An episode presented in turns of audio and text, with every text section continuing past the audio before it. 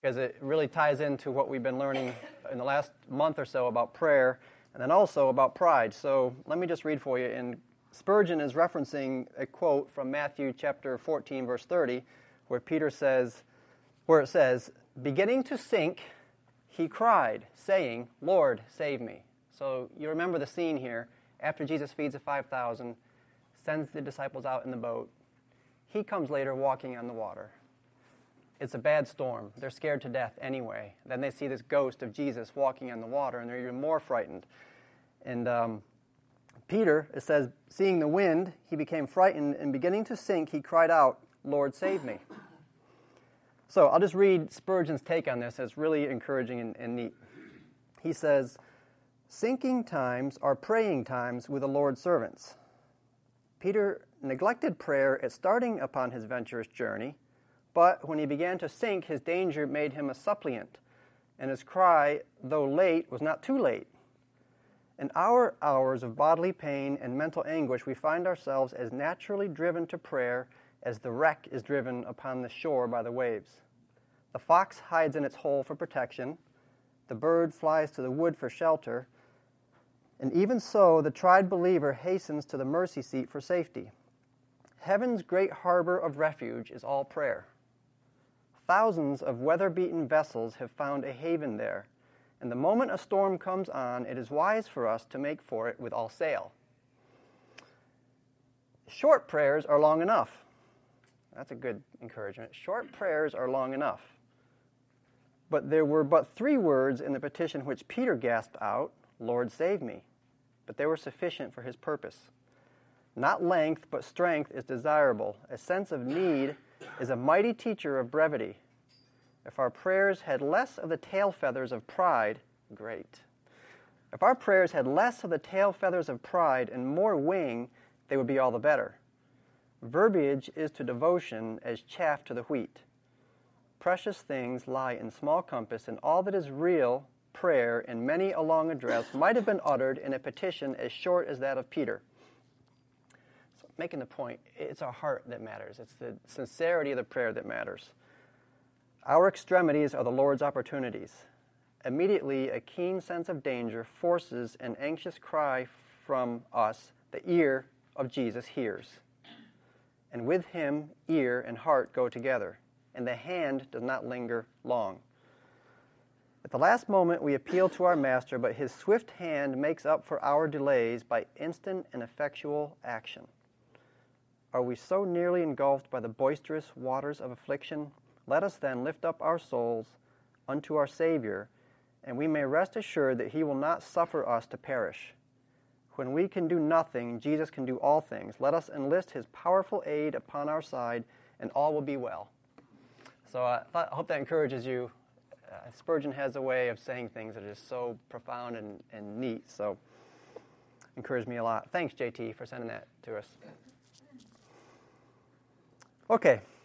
Uh, I want to review briefly last week which uh, we read really Mark chapter 9, verse 30 through the end of the chapter. But just by way of review, we were talking about uh, pride and how these verses demonstrated, in technicolor really, the disciples' pride. Before we review, uh, Webster's dictionary has a couple definitions of pride, and I want to be sure we don't uh, miss this because there is a sense where pride is not necessarily used in a negative context, right? there, you can think of some situations where it means something like the pride a parent has for their children, right? They do well, they love their children, they have pride in their children. So be sure that um, this sort of delight you have in other people that we might call pride isn't necessarily wrong, right? I think it goes without saying.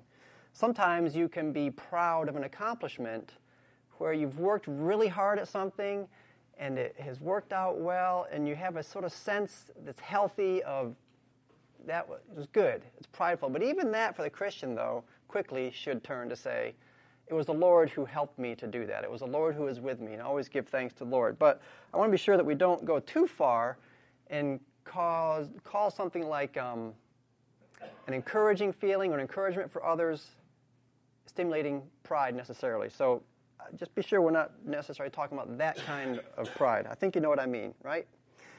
a feeling of respect you have for someone else could be called pride. The kind of pride we uh, don't like, and I think is taught here in, in these texts and then everywhere else in the scripture, is the fact that you deserve respect from other people. That is one kind of pride we want to be sure we turn from. Um, you respect yourself so much that you think you deserve it from others. That's bad. A feeling that you're more important than other people. That's bad. The disciples had that. They thought they were more important than the other guy next to them, and they were constantly jockeying for position, and we'll review that. So don't think you're don't be conceited and don't think you're more important than other people. The root of pride is self-love, right? Sort of the root almost of all the sins is uh, the fact that we put ourselves above God, above other people, and above everything else. So that's the root root of pride. And we saw this in Mark chapter 9. First, you remember Jesus in verse 31 says, I will suffer and die and raise again. That is what's coming. It is certain to happen.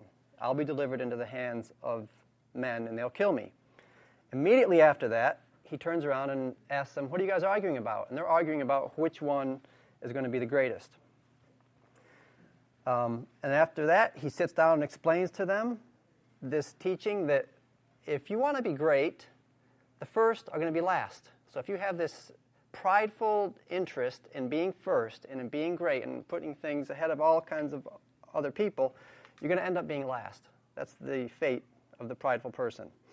And then he used this object of a child and he said, remember, he, he looked at the child and said, um, teaching us that the way we treat this child is the way we treat Jesus, and it's the way we treat God the Father. He says, taking a child, he set him before them and said, Whoever receives a child like this in my name receives me, and whoever receives me does not receive me, but him who sent me. So the teaching mainly there was um, don't be prideful. If you do, you're going to end up being last. You're going to get the opposite of what you're striving for. And a prideful person ultimately is going to reject God. And the manifestation of that on earth here is you reject other Christians. So, we talked about this a lot, and I think we're challenged. If you are harsh to another believer, someone that you know is a Christian, but you might make fun of them in your mind or talk about them or gossip or anything like that, if that's what you're doing to another Christian, it's like you're doing it to God. So, challenging for us, right? If you do that, you have to stop and recognize you're rejecting God. It's a manifestation of how we treat the Lord. Um, then we looked at uh, verse 38 where the apostles and the disciples saw another man casting out demons, and they said to Jesus, Teacher, we saw someone casting out demons in your name. We tried to prevent him because he was not following us. And we point out there that pride will promote uh, exclusivity, right? So pr- we can be prideful in our own holy little group, and someone else who's outside of our group, we can look down on them, and that's not right. Jesus tells right here, uh, don't do that. Whoever receives me, excuse me, don't prevent him because um, no one can perform a miracle in my name and soon afterward be spoken evil of. So, teaching there, let's not be exclusive. Let's not look at ourselves as better than any other Christian. And then, if you look at verse 41, where the, Jesus says, Whoever who's not against us is for us. Verse 40. Verse 41 Whoever gives you a cup of water to drink because of your name is followers of Christ. Truly I say to you, he will not lose his reward. So, teaching here that people who are nice to Christians will get some reward. They may not be saved, he's not saying that here, but they will get some reward. The implication is we ought to be gracious and kind to people who are kind to Christians and um, uh, have an open posture, have an open mind. And I thought of groups like maybe parachurch organizations, even something like Catholic Charities, or, you know, I'm just brainstorming here, but certain groups that wouldn't be, you might not even consider they're Christians, right? But they're kind to Christians. They're doing good things. We absolutely always ought to have a kind disposition toward them. We stand for the truth of the Bible, right? And we would discuss with them areas where they are in disagreement or don't agree with the word. But our posture always ought to be very kind and uh, open to those people. Can I ask a question then? Yes. That being the case, how do you uh, bring in, will certainly not lose his reward? What would his reward be then? If he would, You're in verse, let's see. consider them not a Christian. I don't have a good answer, but I, I'll just say this they will get a reward. Number one, it doesn't say that they'll get the reward of eternal life in Christ by doing kind works, right? It doesn't say that. So all I can say based on this text, and someone else might be able to help, is that they will get a reward, some kind of reward, a blessing. Maybe it's in this life. I don't know. I can't say much more than what the text says. I think the thrust of that, though, really is um, they will get a reward. Don't be harsh to them. But I think you're asking is the reward necessarily a reward in the afterlife? Is it an eternal reward? I think if that person ended up not being a believer in Christ, they would have eternal punishment, ultimately. That's the teaching of other portions of Scripture. It's very clear. Actually, we'll get to that later in this chapter. Does that answer your question? I can't answer it directly, but they will get a reward, clearly, of some kind. There's other texts in the Bible that talk a lot about pride. And we'll spend a few more minutes just rounding this teaching out. And you remember a couple chapters earlier in Mark, uh, Jesus told us where pride comes from. Do you remember? Well, it comes from our heart. Uh, Mark 7 21, for from within, out of the heart of men, proceed evil thoughts, fornications, thefts, murders, adulteries. He lists all these things, and one of them is pride. So pride comes from our hearts. All these things proceed from within and defile the man. There's lots of proverbs that talk about pr- pride. The fear of the Lord is to hate evil. Pride and arrogance and the evil way and the perverted mouth I hate. Proverbs 6. There are six things the Lord hates. Yes, seven which are an abomination. What's the first one? Haughty eyes. So, proud eyes, haughtiness is the first thing that the Lord hates. It's an abomination to him. When pride comes, then comes dishonor, but with the humble is wisdom. Haughty eyes and a proud heart, the lamp of the wicked is sin. Pride goes before destruction. That's sort of, I think, a parallel teaching of what we heard about. If you want to be first, you'll be last. So pride goes before destruction, a haughty spirit before stumbling. A man's pride will bring him low, but a humble spirit will obtain honor. Do not love the world or the things in the world. If anyone loves the world, the love of the Father is not in him. So don't love the world. All that's in the world, the lust of the flesh, the lust of the eyes, the boastful pride of life, pride of life, is not from the Father, but from the world. That's 1 John chapter 2. And then the last verse I have is Romans 12, 16. Be of the same mind toward one another, but do not be haughty, or do not be conceited, or proudful, or high minded. Don't do any of those things, but associate with the lowly. Do not be wise in your own estimation. So the teaching against pride is, is everywhere in the Bible, all over the place. And before I leave th- this topic and round it out, any questions about that or any other verses that come to your mind that you want to bring out? Before we leave, I I do just want to get back into Mark and look at several passages that reveal, I guess, why I'm spending so much time on this, because I think the flow of these two chapters continually is pointing to it over and over again. And the high mark of the apostles' pride, where you see it the most, is immediately after the three times Jesus says, I'm going to die. If you look at, and it's easy to remember, I was telling John this morning, it's Mark 8, verse 31, 9, verse 31, and 10, verse 31. It's, it's weird how that worked out, but if you want to remember these three times where Jesus, in succession in Mark, talks about his going to the cross, it's, those sections. So, Mark 8, 31, that's the first time where Jesus said, began to teach them, the Son of Man must suffer many things and be rejected by the elders and chief priests. Then Peter says, No, that's not going to be. And then he is chastised, right? So that's the first time you see it. So you have Peter's rebuke immediately after Jesus says that. Peter showing pride. No, my way is the best way. The way I think it's going to work out is the way it's going to be. Jesus, you're not going to die. So he's rebuked. Second time, Mark 9:31, which we looked at last week. He was teaching his disciples, the Son of Man is to be delivered into the hands of men. They'll kill him. When he's been killed, he'll rise three days later. Then he turns around, what are you guys talking about? Which one's the greatest?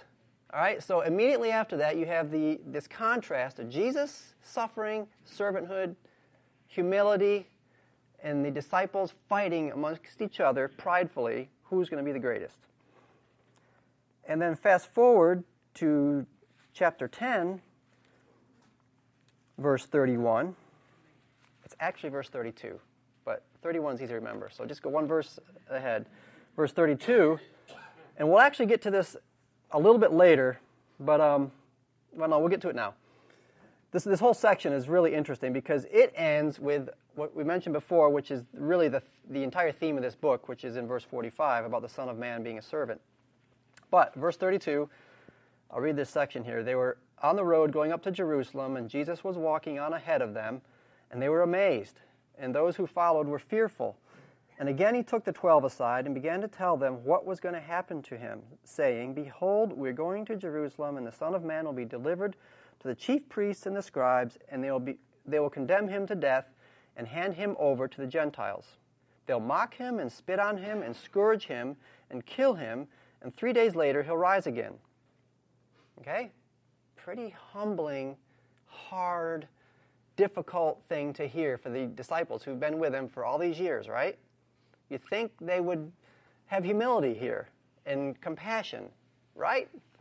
It's the third time they've heard it, right? So let's read on. James and John, the sons of thunder, right? Two sons of Zebedee came up to Jesus saying, Teacher, we want you to do for us whatever we ask of you. And put yourself in these shoes, right? This, the reason I think the Gospels keeps telling us about the disciples' mistake is for us to see ourselves in the disciples, right? Clearly, that's what we can practically take away from this. Uh, Teacher, we want you to do for us whatever we ask of you. This might be the prosperity gospel in a nutshell. Jesus, make me rich, right? Give me a good life and a happy life and a good career and give me a new car. All these things that we might pray for, anyway, can be tempered with, with these verses. Um, they said, uh, and he said to them, verse 36, What do you want me to do for you? They said, Grant that we may sit, one on your right hand and one on your left, in your glory. But Jesus said to them, You are, do not know what you're asking. Are you able to drink the cup that I drink, or be baptized with the baptism with which I am baptized? We are able, they said. Jesus said to them, The cup I drink, you shall drink. So now he's telling them, Actually, yes, indeed, you are going to suffer, ultimately, as all the disciples did. And uh, you will be baptized with the baptism with which I am baptized. But to sit on my right or my left, this is not mine to give, but it is for those for whom it has been prepared. Okay, hearing this, and this, this is sort of doubles down, I think. The ten began to feel indignant with James and John. Calling them to himself, Jesus said to them, You know that those who are recognized as rulers of the Gentiles lord it over them. So, what he's saying is, you have the scene, the other ten are indignant that those two had the audacity to go to Jesus and ask to sit at the right hand of the Father. It's interesting, though, you remember in, um, in the Transfiguration when the three were, were uh, elevated, I guess Peter, James, and John, they were special and they saw Jesus. And then there's also another scene earlier when um, Jesus heals, is it Peter? No, no. It's chapter 1 or 2, where Jesus heals the young girl, raises her from the dead, and he brings in the three with him the reaction of the apostles wasn't like this. They didn't seem to mind that Jesus himself had selected three of them to be set aside. It didn't bother them. But here, I get the sense that, um, well, for whatever reason, the other ten are really um, indignant toward these two. Um, one of the commentators, go ahead. It's because they've had enough. Maybe it's because they've had enough. Yeah. My other thought was maybe Peter was the one that was. He said, "Oh, wait a minute. I'm part of that group. You know, I, those two can't have it because I'm the third one and I'm, I'm in on it with them. So he may have been the ringleader for those 10. That's another thought. But they may have had enough, indeed. One of the commentators I read had a really neat quote. He says, um, this is R. Alan Cole. He says, quote, talking about the 10 who were indignant, that basically they weren't, anyway, that, that those two had beat them to the punch, kind of. That's how I, how I see it. And that's the way he saw it, too. He says, they, the 10, betrayed their spiritual shallowness by being indignant at the spiritual shallowness of the two. So he's basically pointing out, you know, they're as bad. They're spiritually shallow, and they're showing this indignation because those two are shallow. So I think that's a good way to look at it. Um, and Jesus finishes a section with the famous, well, the, the verse 45 even the Son of Man did not come to be served, but to serve and to give his life a ransom for many. So you think after all these three uh, uh, teachings of Jesus, and that they would get it, right? But go to the Lord's Supper, and we're going to go to Luke 22. And then we'll be, we'll, this I think puts the, uh, really rounds out the teaching on, on pride and how telling me and telling us how pervasive it is, how deep it is into our hearts and our mind and who we are. We are a prideful, sinful people. Luke 22, verse 19, I'll read several verses here, probably through verse 34. He'd taken some bread and given thanks. He broke it and gave it to them, saying, This is my body, which is given for you. Do this in remembrance of me. Again, I will die. I am, this is my body. Take it in remembrance of me. I'm the sacrifice. In the same way, he took the cup after they'd eaten, saying, This cup which is poured out for you is the new covenant in my blood. But behold, the hand of the one betraying me is with mine on the table. For indeed, the Son of Man is going as it has been determined. Same teaching he's told them in Mark three times. But woe to that man by whom he is betrayed. And they began to discuss among themselves which one of them it might be who was going to do this thing. And there also arose a dispute among them as to which one of them was regarded as the greatest. So think, right, at the Lord's Supper, still, they're, they're jockeying for position. He said, The king of the Gentiles lord it over them, and those who have authority over them are called benefactors, but it is not this way with you.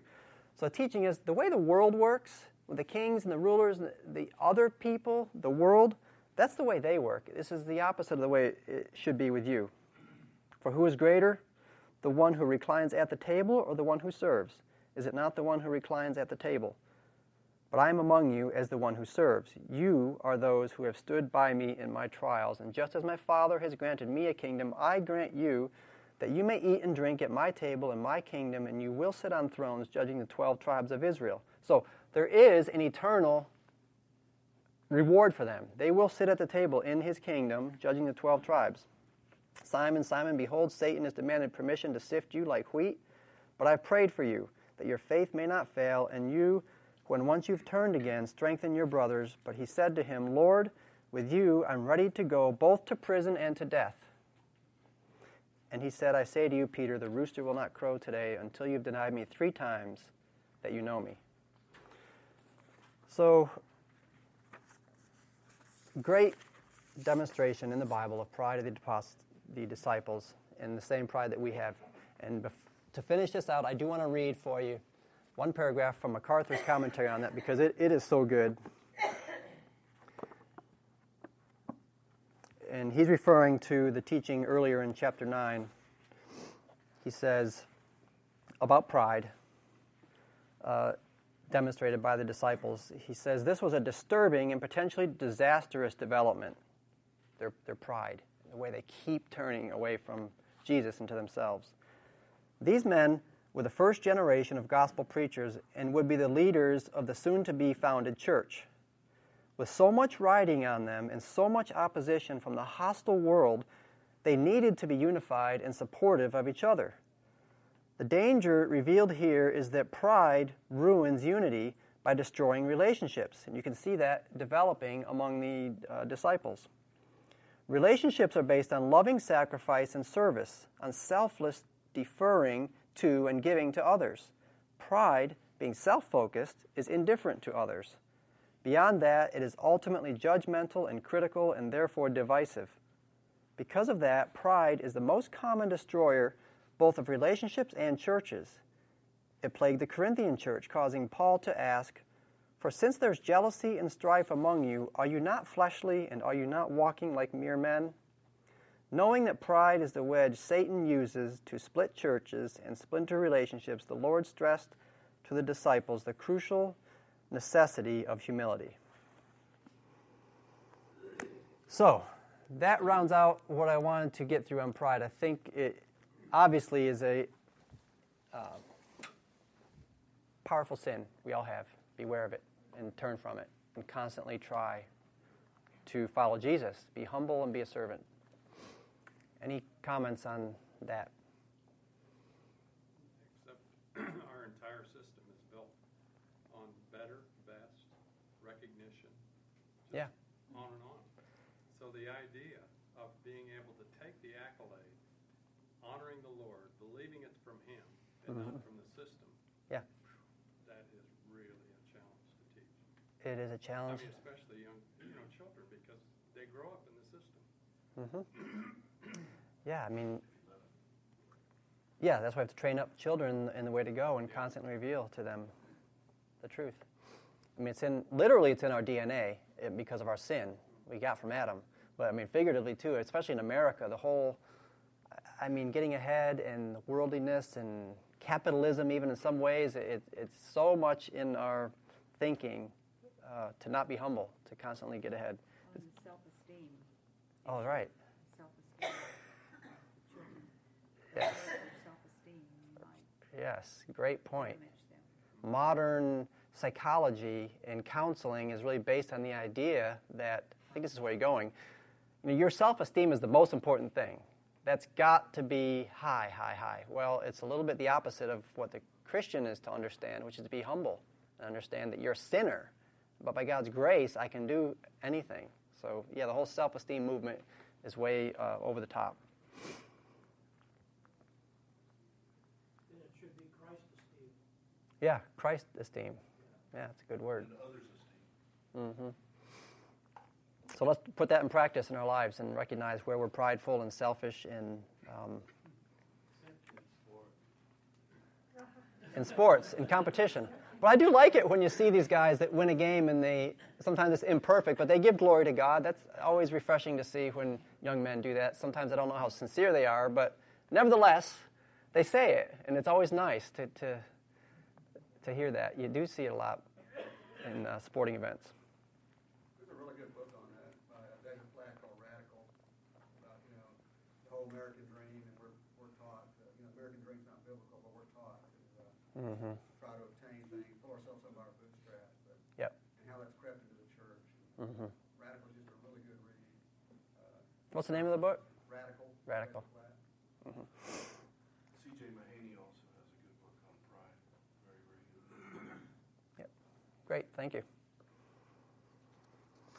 Well, let's round out chapter 9, and I will read for us the last eight verses again, Mark 9 42. Just to point out a few other truths that, I, that are important. So, Mark 42, and again, I'm going to skip verses 44 and 46 for those of you who have that in your Bible.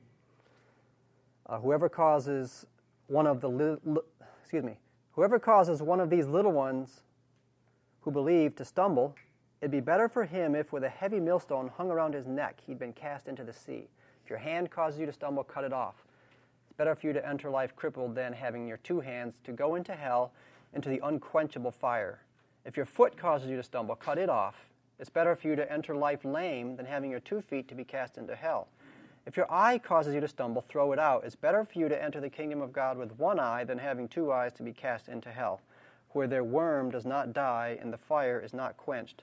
For everyone will be salted with fire. Salt is good, but if the salt becomes unsalty, with what will you make it salty again? Have salt in yourselves and be at peace with one another. So, first thing is it's a very serious thing to cause a Christian to stumble. So serious that Jesus says it'd be better for that person to put this heavy millstone, the millstone he's referring to here is the kind of a stone they would use to grind wheat. And there, I guess, were different ways of grinding wheat. But when you ground a lot of wheat, you had a huge, I don't know how big it was, probably bigger than this. So big, they had to have a donkey drag it. A human couldn't move it. And that's what the, the literal word here refers to, that sort of the donkey millstone. It's this big, huge millstone. So he's basically saying, better to put that thing and drown to death than to cause someone else to sin. So the idea here is we need to take this very, very seriously and then ask ourselves a few questions. And again, I'm taking from MacArthur here because it's so good. He lists four ways that um, we could cause another Christian to sin. And I want to go through some of these. The first way is a, um, a direct temptation.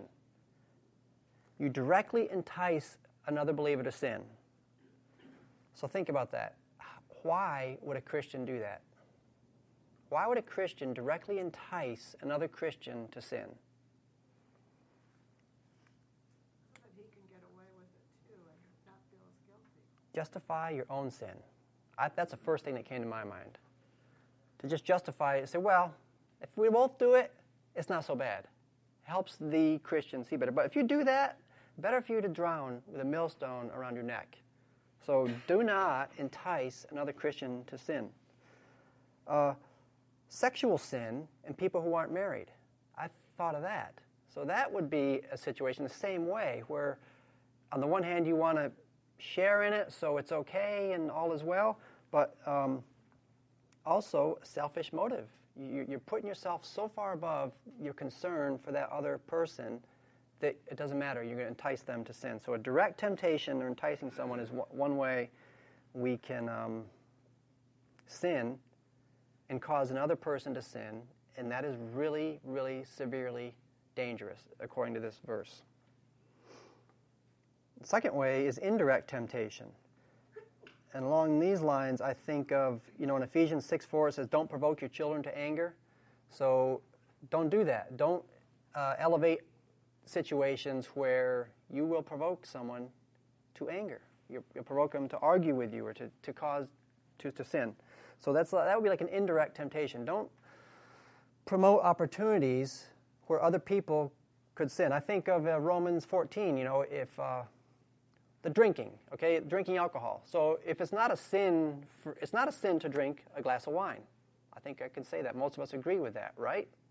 It's not. It is a sin to get drunk. But if you have a glass of wine on your Thanksgiving meal and there's someone who has a problem with alcohol or who might not quite might be spiritually immature and see that as something that's a flaw in your character, you shouldn't do it. That might be an example of sort of an indirect temptation. So be alert to the needs of people around you and don't provide opportunities where they could think possibly of sinning or think inappropriately. I think of things like going to movies. Some of us can go to a movie that's uh, contemporary film and not feel like that's a sinful thing for me to do. I, I get it, there's violence and stuff, but it doesn't really seem to affect me. But other people can. So be careful of the things you, you watch, the things you do with other Christians. I'm not getting many nods out there. Is this resonating with you? Do you agree or disagree? I think there's some things we do in life that uh, we have to be aware that it's not indirectly tempting another believer. I think of other things too, like um, like these violent video games. I, I really don't like those at all. I don't have children, but if I did, they wouldn't be playing those things. So I, I don't know if. So that's just a thought of mine that I put out there. I know a lot of people in the church play those, but think about it. They, they're not wholesome and they're not helpful, and they might be tempting a young mind to just think in a way that's too violent. It's just not right to be brains exploding, and you know, it's just. So that's an example I thought of that practically I want to challenge people here to consider. Uh, violent video games, violent movies, sexually explicit movies, obviously, and uh, other things you do throughout the day that may tempt someone to sin.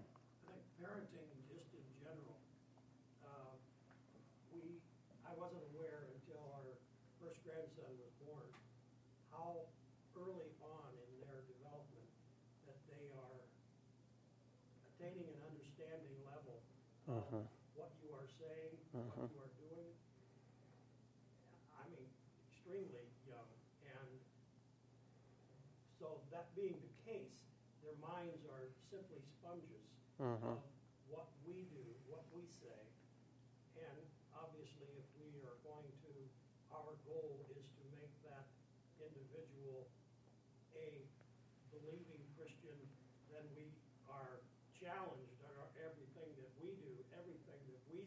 Mm-hmm. I mean, everything. Yep. In that they are seeing, oh, this is the way I am to be brought. This is the way I am to act. Say, I, I hear so many, I've heard at grocery stores, at checkouts, that the crazy things that the checkout person will say about a child that came in and blurted out something mm-hmm. mom and dad really didn't want him to say. Yep. But where did they learn that? Where did they Yeah, exactly. Yes, that, that sort. Thank you. That leads into the next. You know, set a good example. Always, that's another the third point of how we can uh, cause people to stumble, is we're just setting a bad example over and over again with anger or certain attitudes of disrespect, being irreverent, being rebellious, being all these things that are not godly characters. When we demonstrate that, other people see it, especially young people or immature Christians, they will emulate it. So that's a way we can indirectly cause someone to be tempted to sin. And then the fourth way is interesting. I wouldn't have thought of it, but it's great. When we fail to stimulate or encourage others, right? So if someone does things and they're working hard and you know, we ought to be encouraging them and stimulating them lest they get discouraged, right? So if when we fail to encourage other people, that's a way that we're not encouraging them on to like love and good deeds. That would be a way maybe that um, we could cause someone to stumble. So I, I think that's important to remember. We should always be encouraging, overly so, especially to believers. So don't entice people. Don't set a bad example. Don't do things that might have the hint of sin around the immature believer. Beware of the things you say and the things you do, and always set a good example. Because if you don't, if you cause a little one to stumble, it's not good. You, Jesus uses a pretty strong description here of what is good for you to be drowned with a millstone around your neck. Take it seriously. Okay, any questions about that? Yes. I think there's one thing that um, so us to do. We're doing a Bible study right now, and it's on the tongue. And it's Oh, so yeah. easily to say something about somebody else and just commenting on somebody. And it's caught when we say something about somebody else, even um, e- just anything negative, um, it is causing not only, and the person falls into that with you and starts talking, you've caused your sister or brother to Yeah. as well. Mm-hmm. And I always think about it, like, gosh, you know, I caught myself saying something and have to quickly go, oh, not only am I sinning, but I am also causing this brother or sister Mhm. To sin. And so Yep. e- just anything, I mean, just, um, could be just very simple things, and our tongue is so wicked that we'll just say something, Yeah, and then we're in it deep. great point. Yeah, I mean, the tongue is a world of evil, right? It, it is. We all know that. And it's so easy to rapidly escalate something and say things you shouldn't say with an attitude you shouldn't have. Yeah, so beware. Bridle, bridle the tongue. Okay, the next few verses, Jesus talks about basically uh, telling us that sin is very serious. It's so serious that it would be better to cut off your hand, pluck out your eye, cut off your foot than to sin. We understand that parable, right? Pretty clearly. And, I, and just so you know, I think the hand implies things you do. If there are things you do, like with your hands, that are causing you to sin, stop doing them. And we can apply some of the same things we've talked about just a few minutes ago. If there are things you do that's causing you to sin, stop it. Cut it off, stop it. If there are places you go, I think the feet implies that. If walking, there are places you go that are causing you to sin, stop going there. Pretty simple. If there are things you see causing you to sin, stop looking at them. And I think of videos, pornography, uh, TV shows, things you look at that are causing you to sin, stop it. Could we not refer to that as spiritual surgery? Yeah, I've heard that phrase. Do the spiritual surgery. Cut out those things that are causing you to stumble into sin. Not a partial surgery. Mean, this is radical. He's saying cut off your whole arm. So we get the point. Hendricks says, says don't dilly dally. And he also says shadow boxing will never do. So do the real thing. Fight the real fight. Do it. Don't, don't just dabble around the edges. Do the hard thing and cut off your arm if it's causing you to sin. Spiritually, perform the surgery. We know he's talking in serious terms here, too, because he's using in verse 43, and he uses it again in 48, talks about uh, into hell, the unquenchable fire. So this is, he's not mincing words. Jesus himself is talking about you'll, you'll go to hell, this unquenchable fire. The word for hell is a serious word for hell. This is a word for eternal hell, eternal punishment, eternal damnation for those people. Um, so don't sin, because if you do, you will go to this, excuse me, this uh, Gehenna, Gehenna, I think is how it's pronounced. Um, very, very serious. Abstain from fleshly lusts, which wage war against the soul. That's what Peter says. I urge you, as aliens and strangers, abstain from fleshly lusts. The Beatitudes, Jesus talks about blessed are those who hunger and thirst for righteousness, they'll be satisfied, right? Romans talks about how we're under obligation, not to the flesh, to live according to the flesh. Don't sin, don't live according to your flesh. If you do that, you will die. But if by the Spirit you're putting to death the deeds of the body, maybe spiritual surgery, by the Spirit you're putting to death these deeds of the body, you'll live. So, uh, we have that teaching. Okay, so the question for us what areas of life is a Christian impure? We've covered that, I think. What The question for you what activities are you to stop doing? Think this through. What places should you stop visiting? What things should you stop watching? So ask yourself those questions, and then probably what may have instantly come to your mind is probably the first thing you ought to cut out. One of those things, cut it out so we're not tempted to sin.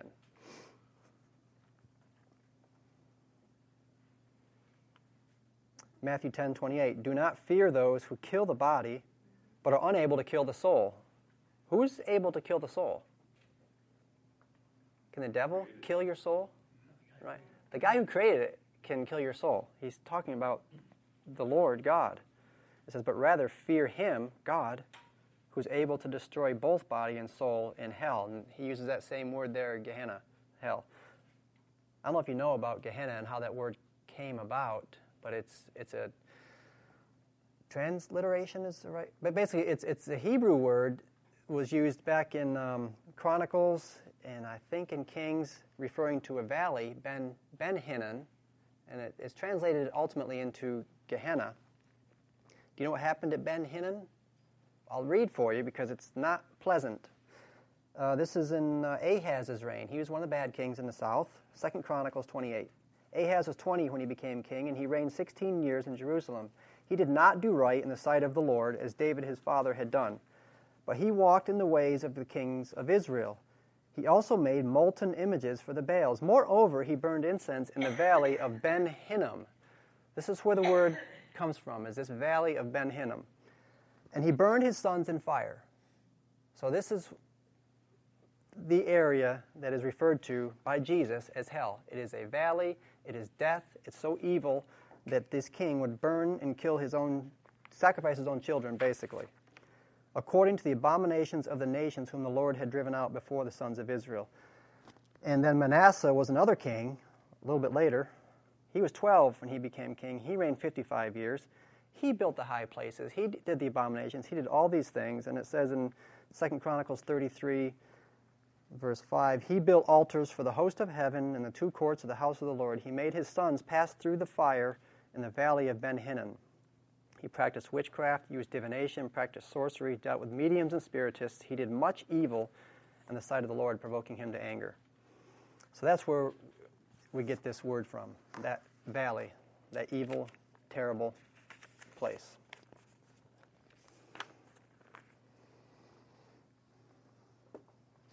Okay. Uh, Mark 9:49 is an interesting verse. All the commentators said, kind of scratching their heads, you know, this is one of the most difficult verses for us to interpret.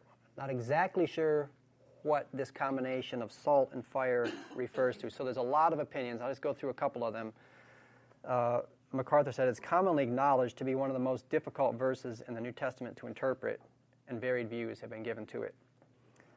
First of all, when he says everyone be salted with fire, it's not clear whether he's talking about the disciples, all people in the world, all Christians. It's just not clear. Different people have come to different conclusions. But the combination of salt and fire is unique. It's only noted a few times in the Bible. One place is in, um, is in Leviticus, where um, it's chapter 2, verse 13, where Moses is instructed to give a grain offering, and he said it's to be offered with salt with all your offerings. You shall offer with salt. So the idea here, there was an offering with fire, and it's offered with salt. So pointing, I think, and the commentators say basically, to um, an enduring, as salt is a preservative, so it's like an enduring, eternal offering, sacrifice. So that's probably what it's symbolizing an enduring covenant with that salt representing that. And so he may be saying this is a pointing to the sacrificial character of your sacrifice of discipleship, the enduring nature of your sacrifice. It's forever, right? You are salted with fire. So he may be saying to the disciples, um, You're going to be offered the sacrifice, and it's going to endure forever. The fire is purifying, the fire will test our work. A fiery trial is coming to you, disciples. Maybe what he's saying. Um, the other interpretation is, is, it's referring to just a judgment. You think of Sodom and Gomorrah is what, one thing I think of, where she's turned into a pillar of salt, is, is the area is um, burnt to the ground, brimstone. So, referring to, to, an idea of judgment. And resonating with that is Romans 12:1. Present your bodies a living and holy sacrifice, acceptable to God. It's your spiritual service of worship. Um, so not clear what that means, but I think we get the uh, kind of the idea. Preservation nature and a sacrificial nature, purifying. Salt is good. Yes, salt is good as a preservative and it's good as a seasoning, right? Salt doesn't really lose its flavor. Salt doesn't decompose very well. What he's referring to here is back in those times when they collect salt, sometimes it was contaminated with things gypsum is one thing they would use. So basically, they would think they're collecting pure salt, but it, was, it really wasn't pure salt, and that over time would lose its, its um, flavor. So the salt would appear to become, what appears to be salt would become unsalty. And you can't make it salty again. So the teaching to the disciples is, I think, pretty clear. You know, stay holy, stay salty, remain holy, maintain your character, and always be like salt. Be at peace with one another. A verse that resonates with that Colossians 4 6, let your speech always be with grace. This talks about our tongue. Let your speech always be with grace, as though seasoned with salt, so that you'll know how you should respond to each person. Uh, and he ends this chapter with a practical instruction um, to the disciples be at peace. He rounds us all out, recognizing their pride. He says, Guys, be at peace with each other. Stop this jockeying for position. Consider all these things I've told you. Be sacrificial in your uh, thinking. Be humble. Put others ahead of you. Put me ahead of you. Always put yourself lower. Stop striving to be number one. All right. Any questions about Mark chapter 9? We spent about a month in it. I think it's a, great uh, teaching, especially about the pride. It's really important. Jesus wants us to know about our own pride. Any thoughts? I was just thinking that one way salt becomes not salty is when it's combined with something else. Right. So if it has a reaction with something else, it loses that saltiness. So Mm-hmm. when we bring other things into our lives, or when people combine the Christian doctrines with other doctrines that are false, Yes. I think so. Don't bring the gypsum into your salt. So she's saying, if you didn't hear, uh, salt becomes unsalty when you combine it with something else. So don't combine false teachings with something else. Maybe even an application. Don't be careful the way you interact with the world and how much you combine the world's activities or thoughts into your thinking. Yeah, stay salty. Good. Bob, did you? Yes. I was just looking at uh, my commentary, uh, if you would let me read this. Uh, it says, Jesus used salt to illustrate three qualities that should his people. One, we should remember God's faithfulness, just as salt, when used with a sacrifice, recall God's covenant with his people in Leviticus 2.13. Mhm. Two, we should make a difference in the world, uh, in the flavor of the world we live in, just as salt changes meat's flavor. Uh, and Matthew 5.13. Three, we should counteract the moral decay in society, just as salt preserves food from decay. When we lose his desire to salt the earth with the love and message of God, we become useless to him. Yeah, very good. So in enhancement, I think the way we, uh, when we sit down to a table or when we prepare a meal, the purpose of the salt is to, is an enhancement. Mm-hmm. And we should add to the, the Word of God Yep, in our activities. Yep, very good. Thank you. What commentary is that? It's a NIV version and Zondervan. Yeah, that's very good. Thank you. Anything else?